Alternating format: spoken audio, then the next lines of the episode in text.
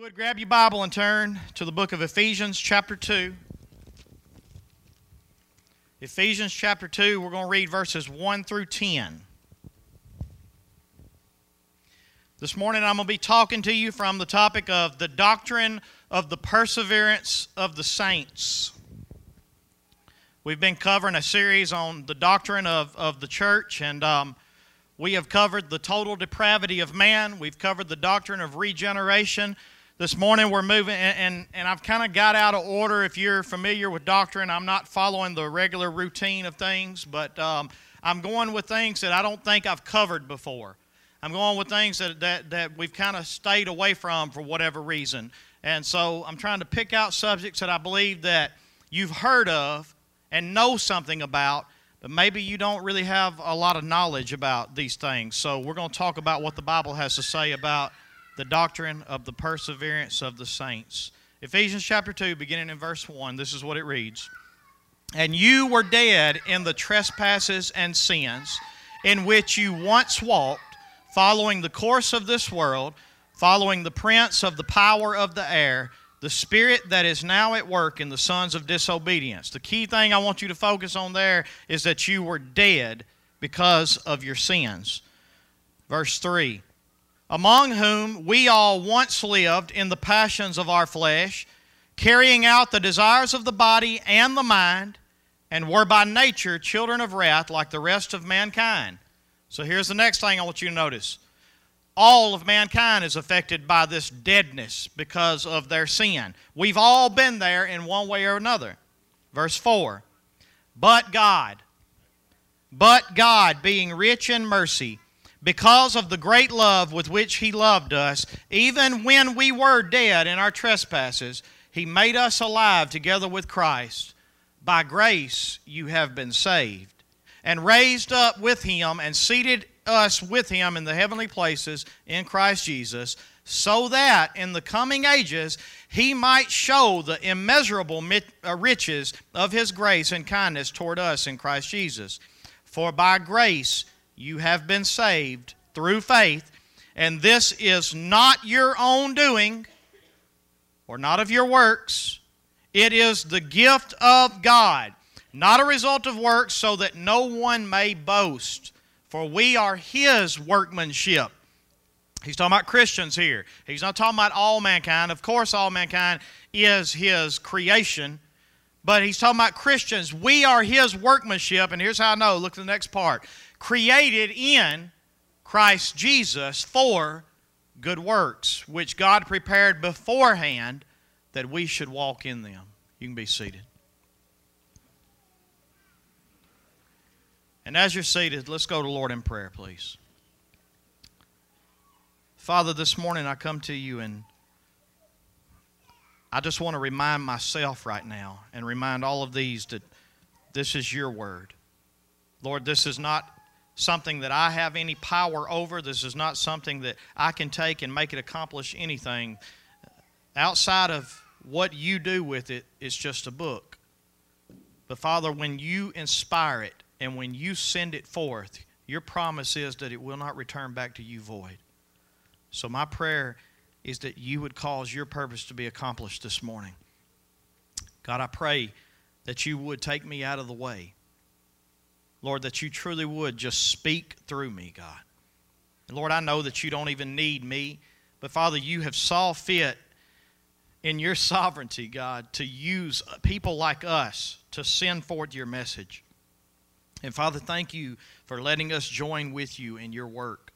But God, I pray right now that you would help me to depend completely on you, Lord, to cause your purpose to be accomplished in the sending forth of this word.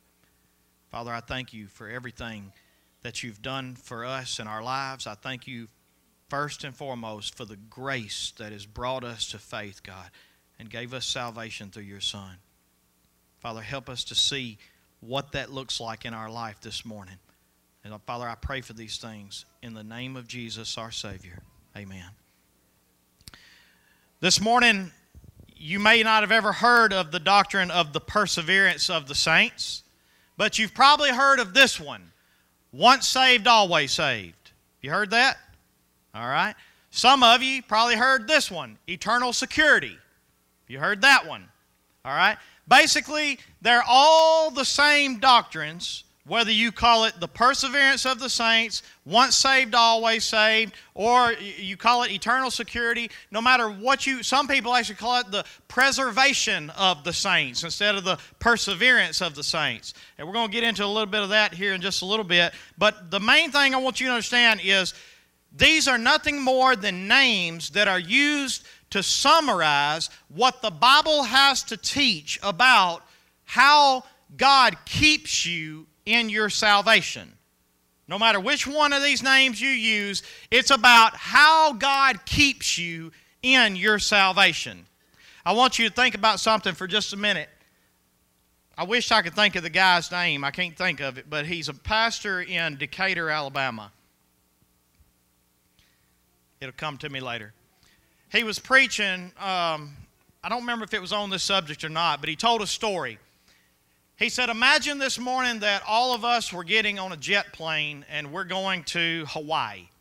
All right, we're on our way as a whole church right here. We have just uh, we've just boarded the plane. We've just got in our seats. You've been told to buckle up, and you're reaching to get your magazine, and all of a sudden you look down in front of you, and there's a set of bicycle pedals in front of your chair.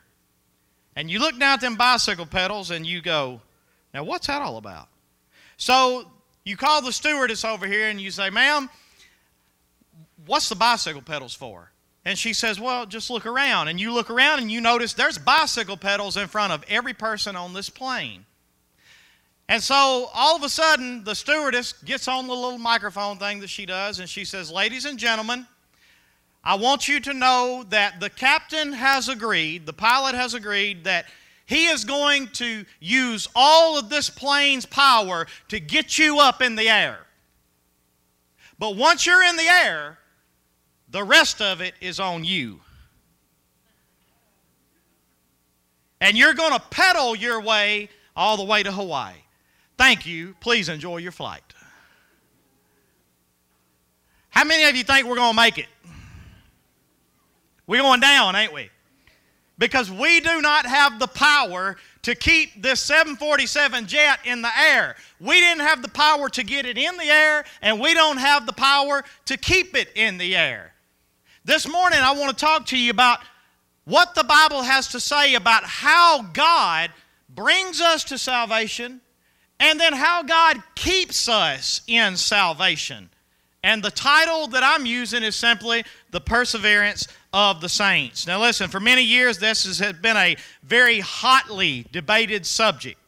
We're not going to solve uh, all that this morning, but we are going to look at what the Bible has to say and what we believe it teaches on this subject. And I truly believe that we have an accurate description of what it teaches. There are some who believe that you can lose your salvation, and there are some who believe that you cannot. But here's what the issue really comes down to if you're taking notes. The issue really comes down to whether salvation is by faith alone, through grace alone, or is it by your works or something that you do in order to be saved? And that's how we're going to figure out whether we are once saved, always saved, and, and, the only reason I'm not a big fan of that title is just it, one day this title right here will not be taught correctly, and there'll be somebody that don't like this title. So it's not about the title as much as it is about the teaching, okay? So don't get caught up on, on what title we use in this. It's about what the Bible teaches. So I want to answer two questions. The first question if salvation, if salvation is by faith alone, then only faith can save. And if salvation is by faith alone, then only the loss of faith can unsave, correct? If salvation is by faith alone, then only the loss of faith can unsave. If only faith can save, then only the loss of it can unsave. And we're going to look at why I don't believe that is possible. Or, if salvation is by our works, then how do we gain it what do we have to do? What works do we have to do in order to achieve it? And how do we lose it? So we'll look at both sides of this argument this morning. But let's begin with the second one first. If salvation is by works, how do we gain it? Well, if it's by works, one of the first things you got to do is you got to get yourself turned around. Because we are going opposite of God. We've been teaching and looking at the doctrine of total depravity, and we have learned that you don't want God. We don't want to retain God in our knowledge. We don't want God in our hearts. We don't want God in our passions. And so, because of that, Romans 1 said that God has handed us over and He's given us over to these minds and these hearts and these passions.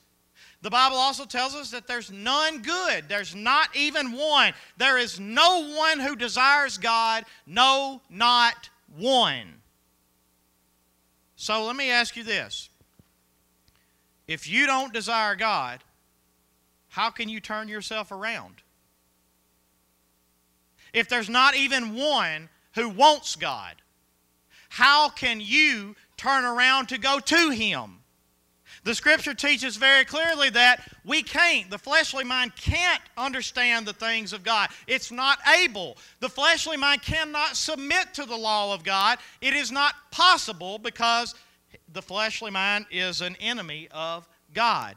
So there is no way that we can turn ourselves around. But here's the thing about it if you could turn yourself around and salvation were by works, then it would only be by continuously being obedient to God. So, what would happen the moment you decided to not be obedient? You'd be off track, you'd lose it. All of a sudden, what you did to gain that salvation, all of a sudden, it's gone. And so, we have to be able to look and see that we don't want God. We can't turn to God unless He opens our eyes and leads us by the Spirit. We are sinfully corrupt with no hope unless God draws us in. Remember what the scriptures also say? Most of you should remember this by memory. No one comes to the Son unless the Father or unless the Spirit draws him. No one can come to him unless he is drawn in. So we are sinfully corrupt with no hope unless God draws us in, unless He reveals our sin to us and gives us faith to trust in Him. Our only part is to surrender and believe. Our only part is literally when the Holy Spirit comes and draws us and He shows us our sin, and then we hear the gospel. Our only part is to throw our hands up and say, I surrender. I surrender. I can't do anything else. I know I'm fighting you. I know I'm running away from you. You have opened my eyes up. You have shown me my sin. I surrender. I don't want to be a rebel anymore. I don't want to go my own way. I see where this goes. And whenever you surrender and then you believe that what He says He will do, He says, whoever confesses the Lord Jesus, uh, whoever confesses Jesus as Lord, and whoever believes in his heart that God has raised him from the dead, he shall be saved. In other words, I believe with all my heart that he will do what he said he will do. That is our only part that we play in this whatsoever. We surrender and we believe. And then he gives us new hearts, new minds. We've already went over this last week. He gives us power to follow him. That power comes through the Holy Spirit. He gives us the power. He, supply, he gets us in the air with the plane. He provides the power to make sure that we stay in the air. This is our only hope. It all comes through faith by grace, especially according to Ephesians chapter 2, but many other places. We can't be saved by our works. We can't lose it by failing in our works. If that were the case, we'd all be hopelessly lost because how many of you have done it all right ever since you came to Jesus? You got it all right. Nobody? No takers on that? We're going to look at a few other people in the Bible here in just a little bit that didn't get it right either, but they were still saved. In Ephesians chapter 2, verses 1 through 10, we see that we were dead, as I mentioned in the first verse. We were dead. We were dead in sin with no desire to follow God or submit to His ways. But because of his mercy, in verse 4 of Ephesians 2, but God being rich in mercy, because of the great love with which he loved us, even when we were dead in our trespasses, he made us alive. How'd you become alive? Was it something you did?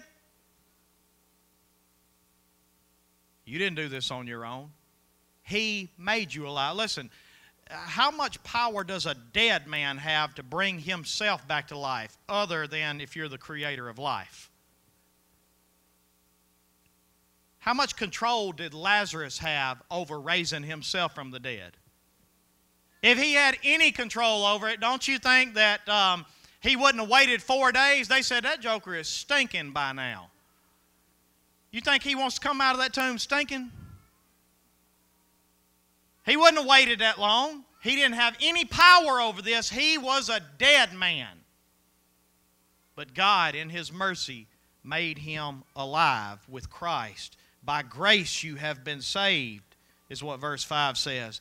And He raised us up with Him and seated us with Him in the heavenly places in Christ Jesus, so that in the coming ages he might show the immeasurable riches of his grace and his kindness. So we see here that he had mercy, he had grace, he had love because of his kindness toward us. All of these things are why he saved us and why you are saved. Do you see anything in here yet about something you did?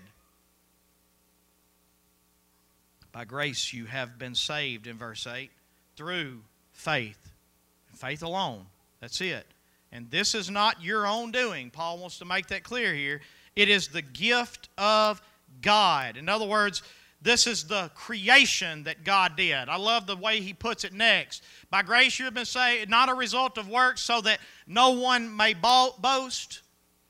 For we are his workmanship, and here's the next part created in Christ Jesus. Do you notice that? Created. You are a new creation, forever changed. And the, re- the reason is, is because of His mercy, His love, His kindness, His grace, what He showed toward you. He made you alive even though you were dead. He drew you by His Spirit. He proclaimed the gospel to you, and then He led you to faith in Him. It is not of yourself, it is not of your works. It is the gift of God, for we are His workmanship. It's all Him, created in Christ Jesus for good works, which God prepared beforehand that we should walk in them. We are eternally secure in our salvation because it is by God and His power, not ours. This is important that you get this this morning. We don't have the power to make ourselves alive from the deadness of our sin any more than Lazarus had the power to raise himself from the dead. We don't have the power to do anything about our new birth any more than we had the power to do have any participation in your first birth. We covered that last week. How much participation did you do in your first birth? Savannah put it best. She said, I showed up. That's exactly what you did. You showed up. You don't have anything more to do with it other than showing up hearing the word. Listen, the only thing Lazarus did was heard Jesus say what? Lazarus, come forth. And the word was heard, and Lazarus' only part was to respond in faith. I can't, I'm dead. Is that faith? Is that what Lazarus did? What did Lazarus do? And he did it by faith. He just simply heard the word because the Lord spoke it to him. He was dead. He didn't even have ears to hear. God gave him ears to hear. God did it all. The only thing Lazarus did was believe. When he heard it, he believed and he got up and he walked. You don't have no more control over this new birth than we have control over the wind. It blows where it will. Ain't that what he told Nicodemus last week we covered? He said, Nicodemus, listen, the Spirit's like the wind. We don't know where it comes from. We don't know where it goes. The only thing we do is we feel the effects of it and we know it's come through. Well, let me tell you something. You don't have any more control over your new birth than you have over the wind. You can't summon the wind. You don't know where it comes from. You don't know where it goes. All you know is that you felt the effects of it. And you know that He's come through. And that's the way the new birth works. We simply hear the word and believe it by faith. We are saved by faith and faith alone for good works, but it's God's creation, not yours.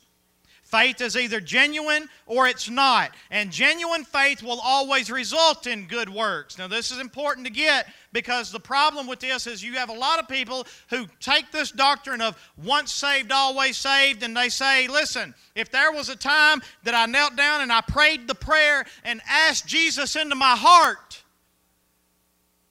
it don't matter what I did with the rest of my life. Wrong.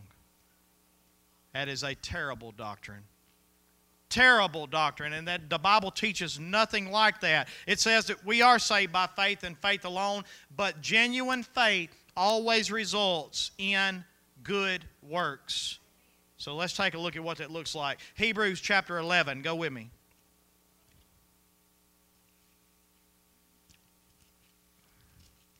Hebrews chapter 11, we'll start in verse 7.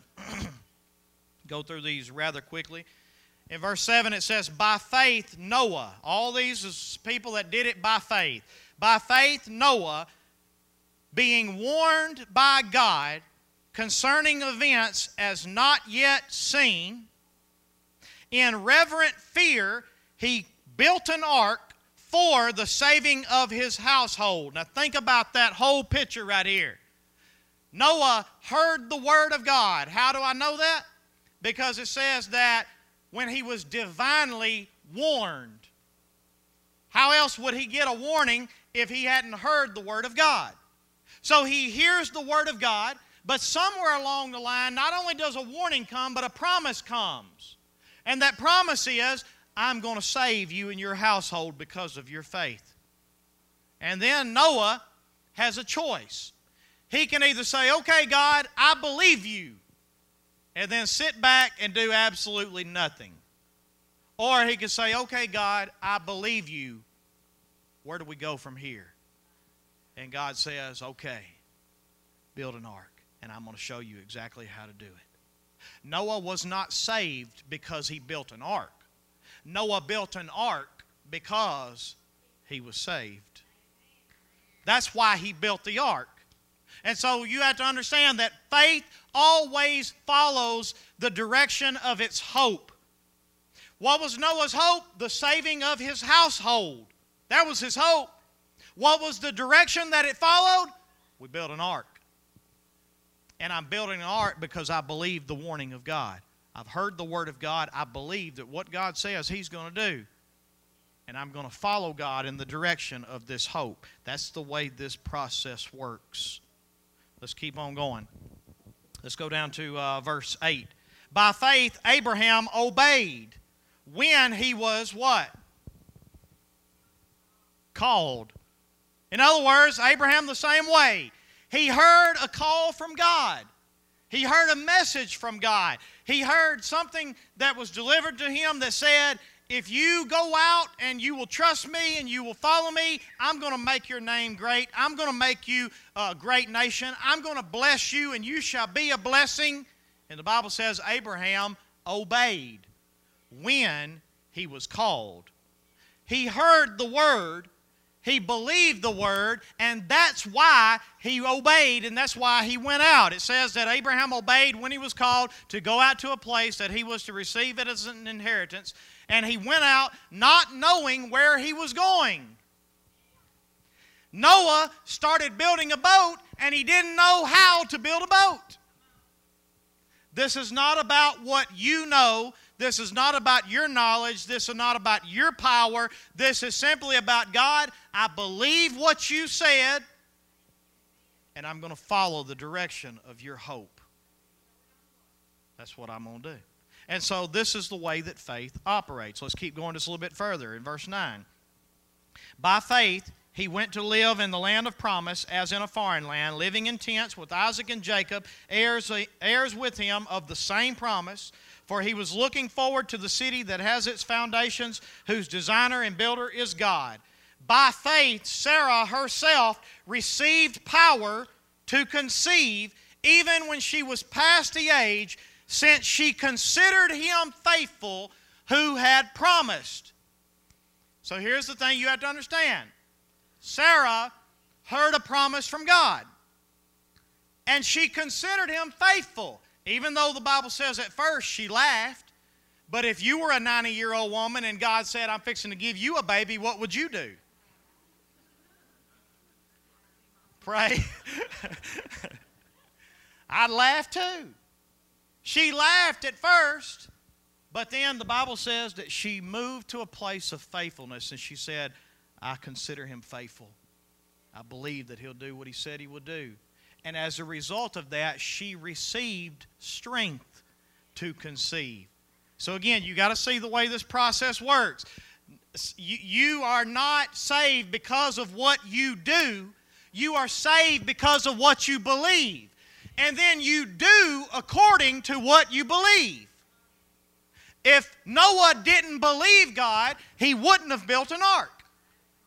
If Abraham didn't actually believe God, he wouldn't have went out. If Sarah didn't actually believe God, she wouldn't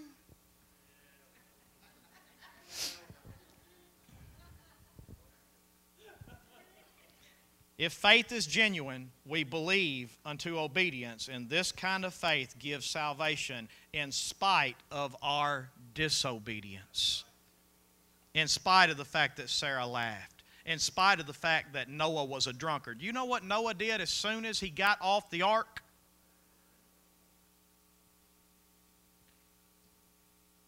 So here's the thing about it Did Noah lose his salvation when he got off the ark?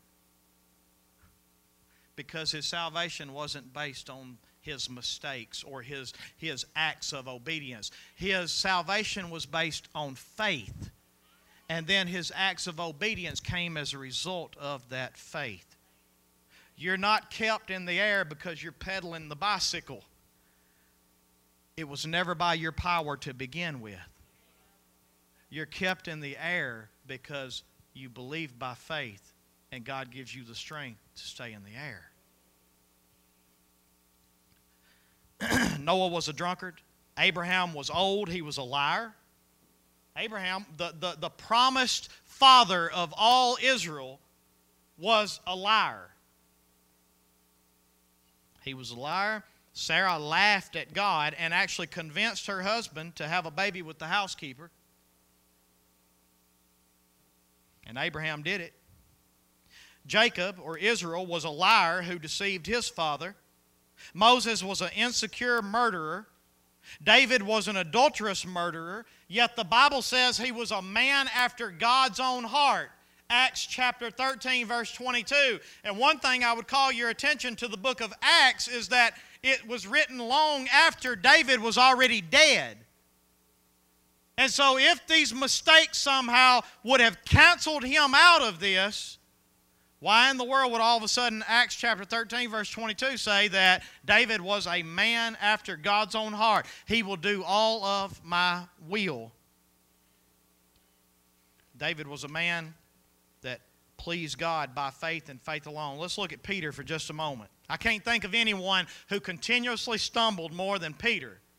John MacArthur said that Peter was the disciple with the foot shaped mouth. No matter what Peter done, he always seemed to speak up at the wrong time. He always say the, he always said the, the, the worst thing at the worst time. No matter what he did, he just couldn't seem to get it right. There were several times that Peter actually received very strong rebukes from Jesus himself. You remember when Jesus looked at Peter and said, Get behind me? That was to Peter.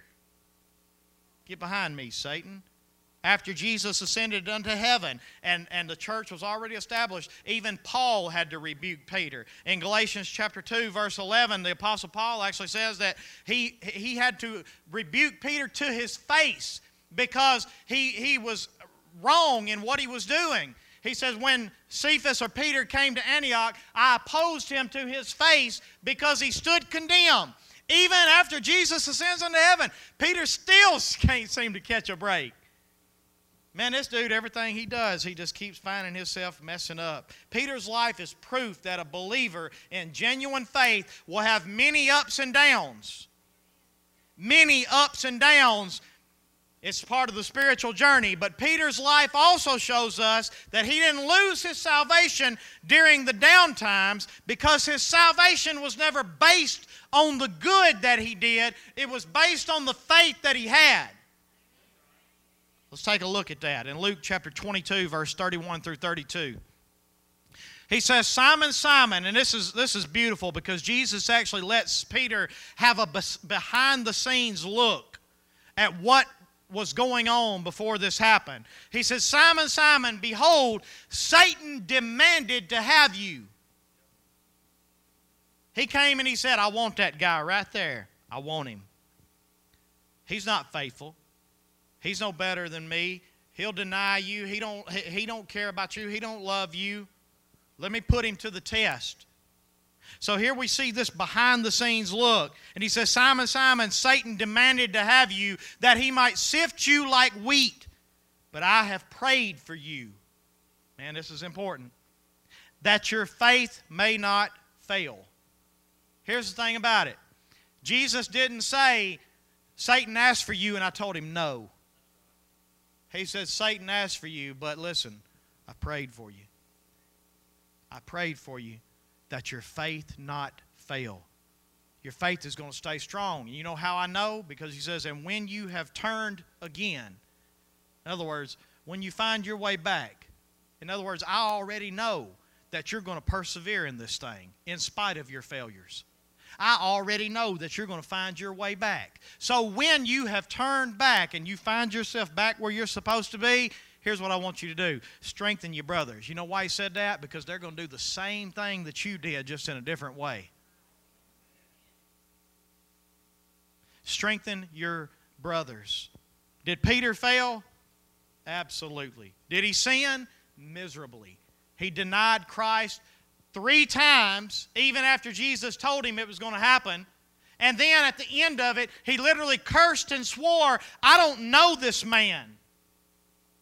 He cursed and swore that he didn't know him. But did he lose his salvation? No. Here's why. Because his faith was genuine, and genuine faith may have serious falls, but never total and final falls from grace. This is one reason why our faith is tested to prove the genuineness of it. If we continue to fight our sin and we get up from our failures, it proves that our faith was genuine. But if we fall after believing and we never fight, we never try to get back up, we say we believe, but our life never follows the direction of the hope, guess what? The faith was not genuine.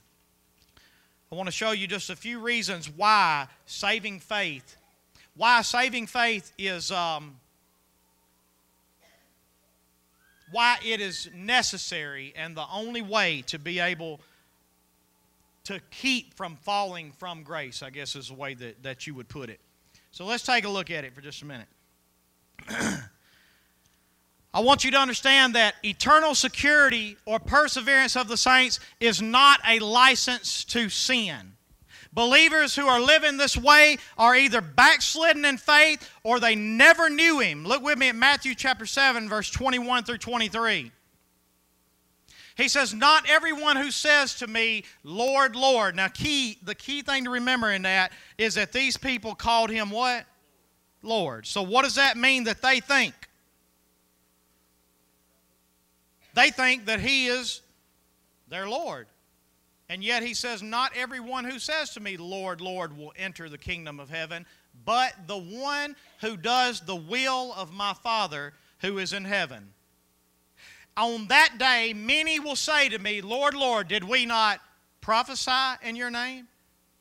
Did we not cast out demons in your name? Anybody been casting out any demons this week? No, nobody in here had been doing that. Pretty, pretty serious things right here.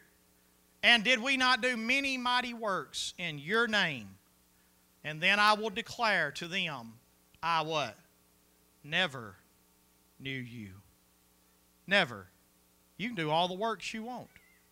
It was never based on what you did, on how good you were. It was based on whether you believed whether you trusted me by faith and you believed my promise. Then I will declare to them, I never knew you. Depart from me, you workers of lawlessness. 1 John chapter 2, verse 19. He says, They went out from us, but they were not of us. For if they had been of us, they would have continued with us. But they went out that it might become plain that they all are not of us. In other words, if they had have had genuine faith, they would have continued with us. They would have stayed in this race with us. Now, I'm not talking about in this church. The body of Christ is much bigger than Wells Baptist Church. I'm talking about in the faith, in believing God. If they had have been of us, they would have continued with us, but they went out that it might become plain that they are not all of us. So those that are backslidden in faith, the Holy Spirit will not leave them alone. Jesus has prayed for you. That's a beautiful thing about this doctrine right here is that it's not just for you. I want to take you to one last verse. I'm not able to, uh, to cover even half of what I need to on this subject. But go with me to John chapter 17, the Gospel of John. I want to look at a prayer because here's the thing about it. In the same way that, that uh, Jesus pl- prayed for Peter, is the same way that he prays for you and every believer. John chapter 17, let's begin in verse, um, I think verse 11 is what I gave you wherever I gave you, let's start there. John chapter 17. Let's start in verse 11. It says, And I am no longer in the world, but they are in the world, and I am coming to you. Holy Father, keep them in your name, which you have given me, that they may be one, even as we are one. While I was with them, I did what? I kept them in your name, which you have given me. I have guarded them, and not one of them has been lost except the son of destruction. In other words, the one that we knew from the beginning, which was Judas, that would be lost. I've kept them, I've guarded them, I've kept them in your name so that the scripture might be fulfilled. And then verse 13. But now I am coming to you, and these things I speak in the world, that they may have my joy fulfilled in themselves. I have given them your word, and the world has hated them because they are not of the world, just as I am not of the world. I do not ask that you take them out of the world, but that you keep them from the evil one. This is the prayer that Jesus is praying for you. They are not of the world, just as I am not of the world. Sanctify them in the truth. Your word is truth.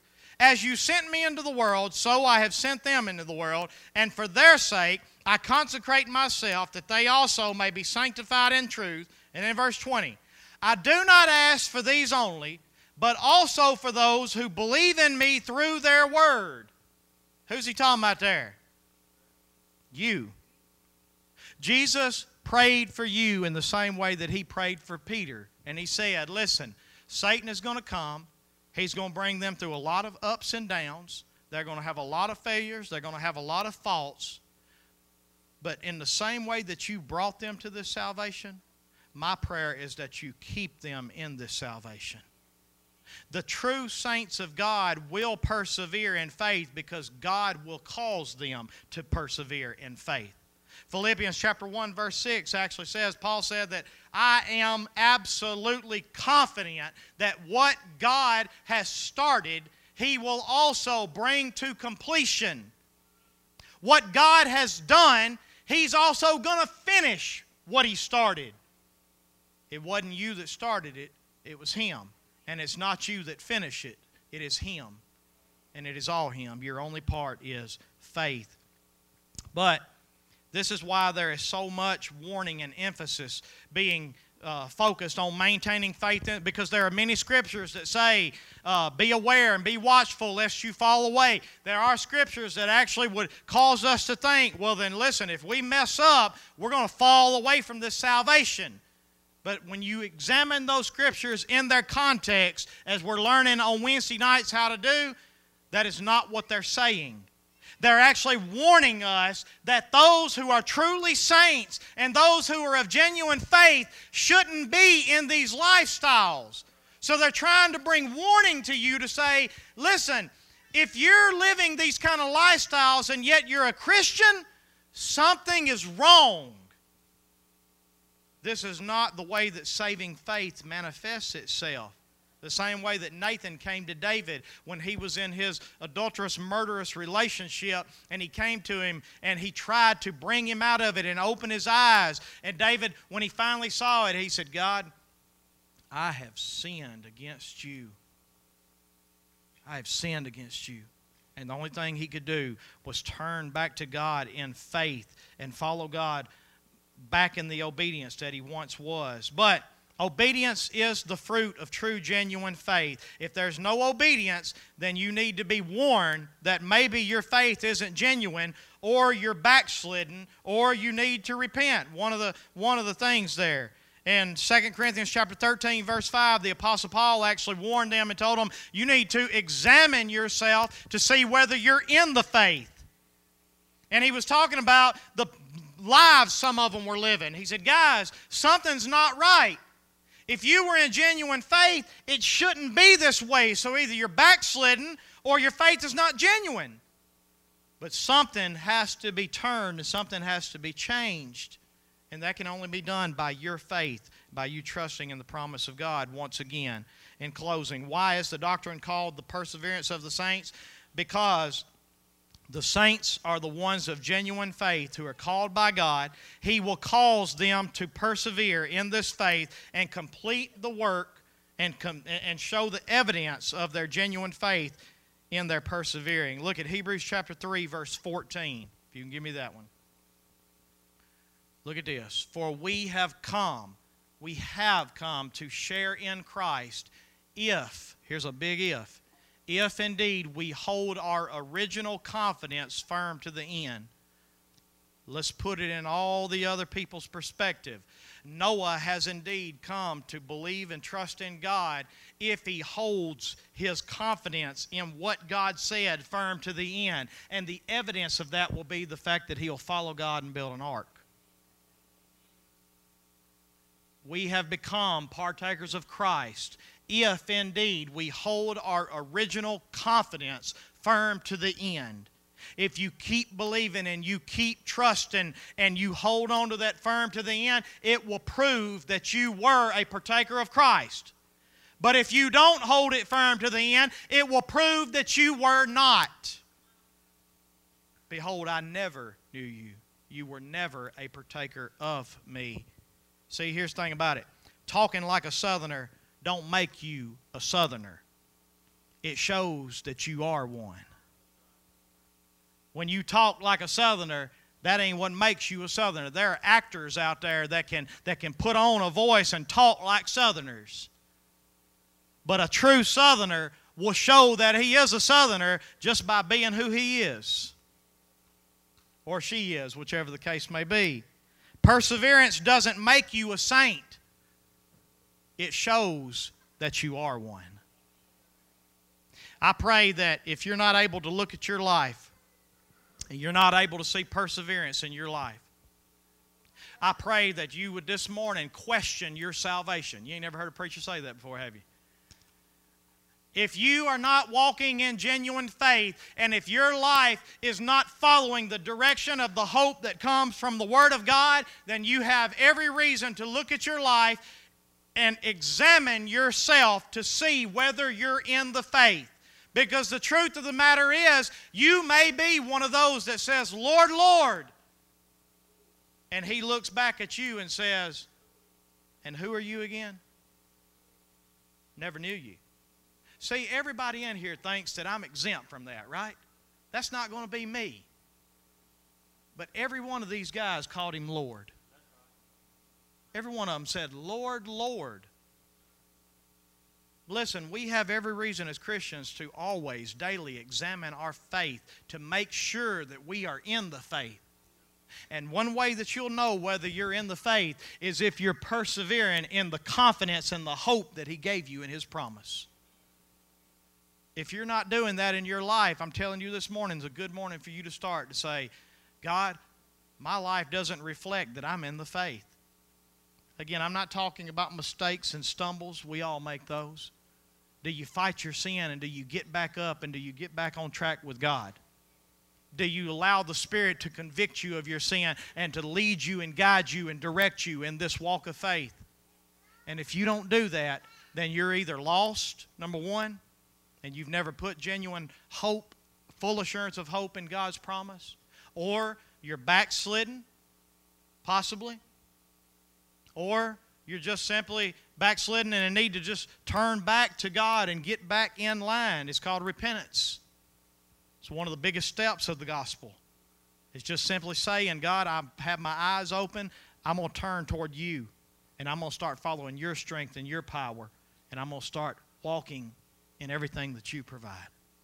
The perseverance of the saints is a true doctrine, not because you have the power to keep yourself in it. You didn't have the power to get in it to begin with. And you don't keep yourself in it. God keeps you in it. I pray this morning that that secures you in your salvation.